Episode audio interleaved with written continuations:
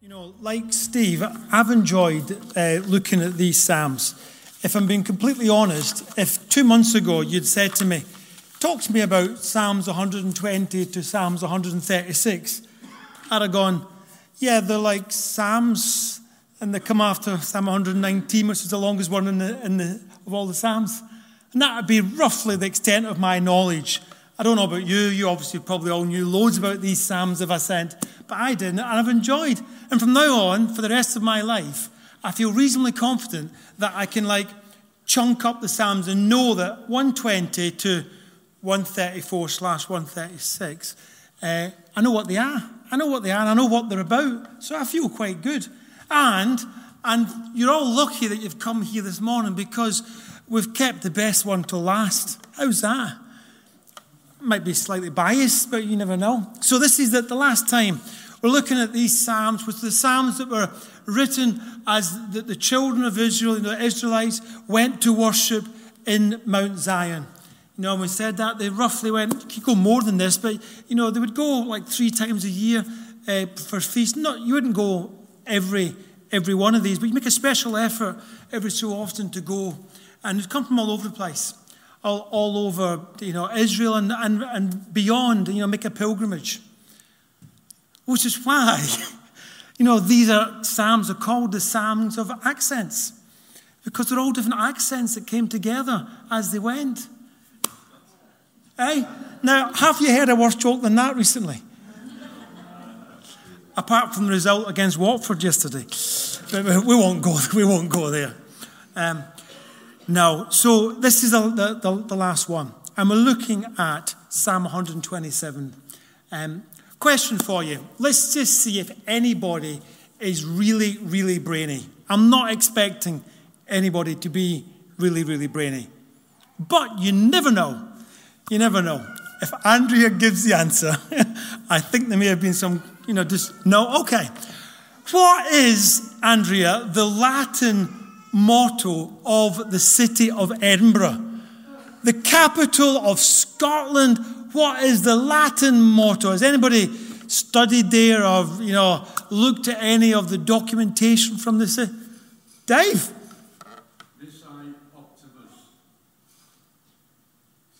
You, well, you got the first word right. Oh, that's, that is pretty impressive. You know, you Nisi Dominus Frustra. Now, now I've told you Nisi Dominus Frustra.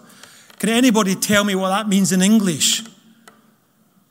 Nisi Dominus Frustra. I'll give you a clue. It comes from the first verse of this psalm. I'm not just asking you these questions for no particular reason. It means without God, frustration. Without God, comma, frustration. I think, wow, fancy the capital, mind you, it is the capital of Scotland, right? but fancy the capital of Scotland having that as their motto. It's on all their seals and when they, they pass legislation without God, frustration. It just shows you that not everything in Scotland is stupid. We do do some decent things. Some wise person thought that. So, basically, you know, this psalmist in the, the first, first verse is trying to say, don't live your life without God. That's what he's saying. Don't live your life without God. Now, this is written, you know, by what we think is written by Solomon, who, uh, you know, not a bad guy to, to say profound things. But he's not saying don't do anything. And this psalm doesn't say don't do anything. It says do stuff with God. It says it in, in the first couple of verses. You know, do stuff with God. It's not that God does it all, it's you live your life with God. God builds and you build, you watch and He watches, that you do it in partnership. So, the obvious question when I was reading this that, that, that I asked myself, and I'm going to ask you, really jumped out at me because of, of Andrea's talk a fortnight ago. If you remember, I'm sure you'll all remember Andrea's talk. I'm not going to ask you to like summarize it. I'm not even going to ask Andrew to summarise it. Uh, but she talked about Sunday religion and everyday religion. Remember doing that? Yeah? Sunday religion and everyday religion. And she was comparing how we live our lives. So I'm going to ask you a question based on the start of this psalm. So my question is to you in the last seven days, how much has God been involved in your decisions?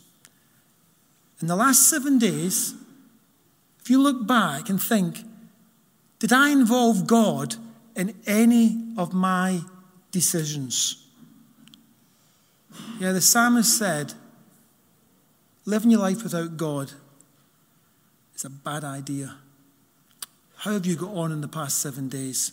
If you're watching this online, just pause it and just go through and think did I get any decision that I was making, big or not so important? I don't mean, you know, what kind of toothpaste should I buy? You know, but, you know, the decisions of matter. Has God been involved? You know, I was reading my daily notes, uh, which I read on a daily basis, and it was Rick Warren, as you'll probably know if you've heard me preach in the past few years. And this is something that came up in one of his daily notes last week or the week before last. He said there was a, a national survey done in, in America, so we'll understand this America, where 62% of the people surveyed said they were deeply spiritual, deeply religious. You know, we, you see, you know, serious Christians, you know, deeply religious. And then they said, okay, so they then asked this 62% of the survey, they said, how did your spirituality affect your decision making? So here's what they said 31% said they made their decisions, their choices, based on what felt right and comfortable. 18% said they chose whatever was best for them. 14% said they chose whatever caused the least conflict with others. And 16% said they made a decision based on the guidance in God's Word, based on the Bible. So, out of that group who called themselves serious Christians, deeply spiritual, when it came to decisions about their life, guidance for their life, only 16% used God's Word. And that's really interesting. Interesting 21st century, especially, you know, this percentage, 14%, whatever causes the least conflict with others. I think you'll find that that percentage will grow in our society. Our society says more, well, as long as you're not harming anybody else, that's okay. As if that's the most important moral criteria. But hopefully, if you call yourself a Christian, I want to encourage you to get God involved in your decision making. And for me, the, the simplest way and the most regular way, the most efficient way, maybe not efficient, that's probably not the right word, uh, the most consistent way is by reading the Bible and allowing God to speak to you from the Bible. I wonder if we were to do that survey in this church, what the percentages would be for us. Let me look at that same uh, psalm a, slightly different way. Ask you the question another way. The psalmist uses the word vanity quite a few times in this psalm, and he says, you may disagree, that if you choose to live your life without God, you're vain. It's vanity. It's, it's, it's you know, pride getting in, in the way, is what he says. You may not agree with that. I'm aware that there's people, you know, probably nearly definitely in this church who choose to live the life without God. Many do. The psalmist, Solomon, one of the wisest men, says that you're crazy if you do that. But it is a personal choice. And I want to challenge you this morning if you're somebody who lives your life without God, without seeking God and with God. I want to challenge you on that rationality. It's often seen to be a rational decision to live without God, and that Christianity is irrational and a faith base. There's a, there's a guy called Blaise Pascal. He was a, a, a 17th century French mathematician. And he looked at this problem, he looked at a thing called game theory. And he tried to weigh up the question about whether you should believe in God or not. And he came up with this thing called Pascal's wager. And Pascal's wager really came up with four different uh, consequences to this question. And he basically said, I'll take you through them. So you start off with the idea is the top left is I believe in God and God does exist. And if you marry them two together, you end up with what he called eternal joy. But there's another option. You believe in God, but he doesn't exist, which is top right. So if you believe in God and he doesn't exist, what's the eternal consequence? Well, there's nothing. You die and there's nothing. And it's okay. What happens if you don't believe in God? That's bottom, the bottom row. But he does exist. He says that's eternal suffering. I said, well, what happens if you don't believe in God and he doesn't exist, which is bottom right? He said, well, you die and there's nothing. So he said, when you mathematically weigh up the, the options, when you take on this wager, the sensible bet is to go for top left, is to go on the assumption that he does exist because of the benefits in the long term. Now, I don't completely agree with all his assumptions.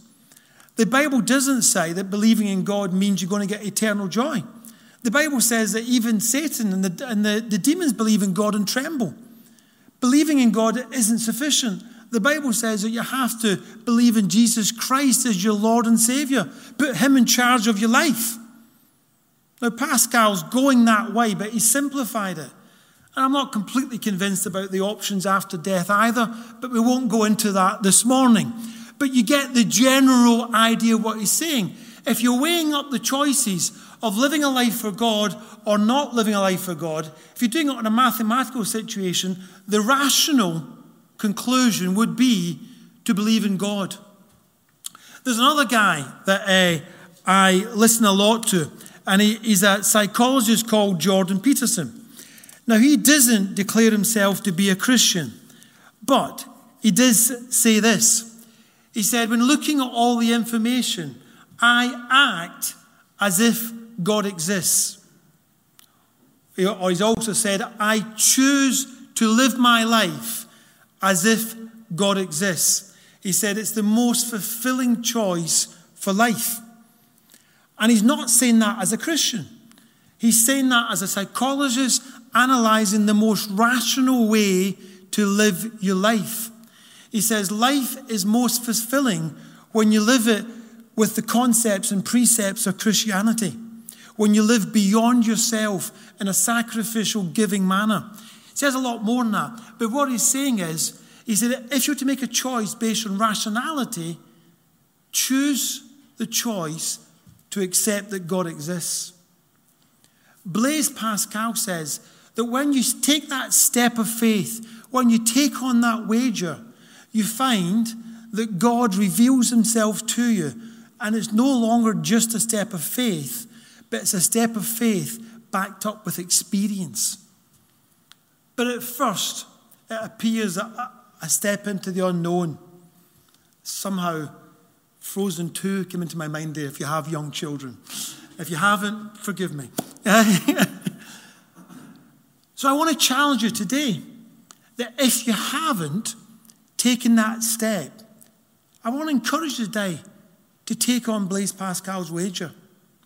I want to encourage you to take a rational step to believe in God and see what happens when you accept Jesus Christ into your life. But don't just do it because of the fear of hell or eternal damnation, as Pascal emphasized. Do it because of what Jesus said in John chapter 10 and verse 10. And he said that Jesus said that he came to earth so that we may have an abundant life, life in all its fullness, the best life now, not something else in the future, the best life now. So, just to push on a little bit more, let me just dig in a bit more into this psalm.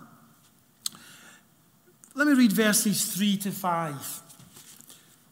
When I first read them in preparation, I thought, wow, this is dodgy. How am I going to explain this?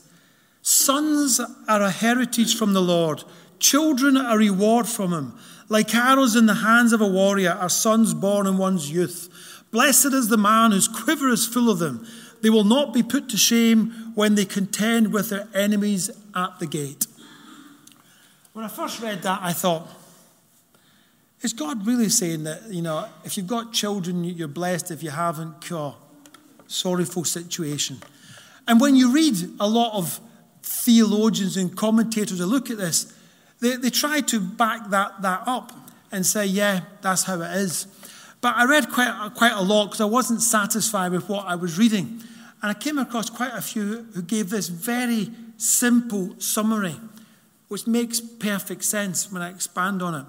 They said this what these verses are simply saying is, your security comes from God. Your security comes from God. Let me just expand on that. So, this was written at the time when, you know, if you had lots of children, lots of sons especially, but lots of children, then in your own age you were more secure because they would look after you. If you had to defend yourself at the gate, as it says in the psalm, you know, when people come at you, you know, if you're a big family, you had physical security. But the psalmist says in verse 3 that your heritage comes from God. These people come from God. Your children come from God. And the psalmist is reminding these people who put the security in their children that that is from God. Your security comes from God, which ties in to the rest of the psalm about living your life without God being a bad situation. He's saying in these verses, remember where your security comes from. If you're proud of your children, remember they come from God. And when you understand that, the verse previous to that makes a lot more sense as well, which is verse 2. Verse 2 says this in vain you rise early and stay up late, toiling for food to eat, for he grants sleep to those that he loves. You know, slight confession for you as I watch an American medical drama called Grey's Anatomy. Does anybody else watch Grey's Anatomy? Ruth? Oh, Emily, good. Wow. You've all got far more fulfilling lives than us three, let me tell you. Don't get into it because it goes on forever and ever and ever. However, I was watching it a fortnight ago, and there's this doctor who like runs the hospital, and she's a workaholic, and uh, and she was driving to work in her, in her car, and like this voiceover, which was her thinking, you know, but out loud, and and she said this. She said, "I really hate that saying that people say, which is." Nobody on their deathbed wishes they spent more time in the office. The only people who say that are people who haven't got fulfilling jobs that give them satisfaction. And I thought I was watching, and I thought, no! How dare you say, how dare you rip apart a really good proverb, a really good thought? Because 99.9% of people would agree with that thought. Because this person is a workaholic who obviously it's all made up, so don't get, I'm not going to get too emotionally, who obviously has, has lost many relationships because her entire life is taken up with work and, and wanted to feel fulfilled, you know, in that because of, of her work. And I thought, no, this psalm is saying, you know, it's all in vain if you haven't got your work, your toil, in the right priority. The psalmist isn't saying, that work shouldn't be fulfilling. The psalmist isn't saying you shouldn't do a work that you love doing. The psalmist isn't saying you shouldn't enjoy it. The psalmist is saying get it in the right proportion, the right balance. You know, one day, many years ago, the day after Father's Day, I was in my office with another guy that I shared the office with. And I said to this guy who was called Steve, I said, Steve, what did you do yesterday for Father's Day? He had a three year old boy. I said, What did you do? And he said, Oh, Robert, it was brilliant. He said, I spent the entire day in the office here because everybody else was off spending Father's Day with their family, and I could get on and get lots of work done. I said, Steve, that, that's crazy to not spend it with your son. And he said this line, which I've never forgotten. He said, Rob, now's the time that I've got to get ahead in business. My family will always be there. Let me tell you, I believe he was sincerely wrong with that statement. And I said to him straight away, I, was only, I know, 23, 24 at the time, you know, which is young, you know. And I said to him, No, see, you got that wrong. Your family may not always be there. You've got to choose and get priorities right. And this psalm is, is saying here don't put God in the wrong place in your priorities. Have God above work. Goes back to the first verse. How much is God involved in your decision making? Where does God fit into your life? You know, work without God is futile, it's vain. You toil in vain, as he says. Some people have hobbies that take over their priorities from God. And this psalmist is saying, have it in the right balance. Have it in the right balance. You know, there's many, many, many people, you know, who more so men, because men in general are more stupid than women. You know, in general, there are exceptions. I'm sure, you know, you as an individual man will believe you are the exception, but you're probably not. Uh, but in general, you know, men get more satisfaction from, from work in general. You know, uh, more career driven. Women in general are more relationship driven. And therefore, you, you see more men who are focused and driven by work to the detriment of relationships. But we're designed to be in relationships. I want to encourage you, you know, to have fulfilling relationships and fulfilling work, but not work to the detriment of relationships, especially your relationship with God. And that's what the psalmist is getting at here. He's saying, remember, your security comes from God, not from your bank balance, not from your work, not from your whatever it may be. I mean, Ole Gunnar Solskjaer knows that it's not from your job, doesn't he? Yeah, you know, eh, things are transient, but your relationship with God can stay fulfilling. So that's what he's getting at here. Don't put other things before God. That's really what the psalmist is saying, whatever that may be. So I just want to just pull that together and say, you know, he's, he's been talking in this psalm about three things this morning. And that the first thing is this how much is God really involved in your life? How much is He really involved in your decisions that you make? As you reflect on that, what would you say? Secondly, this morning I've been saying, if you haven't made a decision yet to take on that wager, if you haven't made a decision to believe in God and put Jesus Christ as your Lord, I want to challenge you and encourage you and implore you this morning to make that decision and see what happens. Take the risk, take on the wager, take that step of faith and see what happens. And finally, I want to challenge you this morning just to weigh up where your work and your hobbies are and the important things in your life. And don't have them higher than your relationship with, with, with God.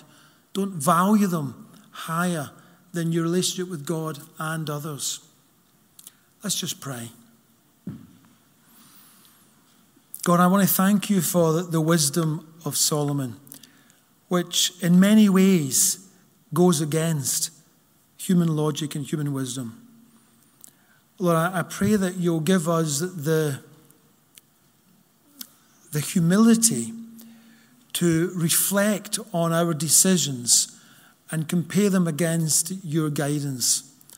Uh, allow us to, to be able to learn, to be able to apologize, to be able to adjust our priorities and our, and our thinking to, to slowly be more aligned with, with your thinking. Paul says to you, be transformed by the renewing of your mind so we'll know what God's good and perfect will is. Lord, help us to, to transform our minds, to think differently, to prioritize differently, so that we put you at the head and don't live a life of frustration. Amen.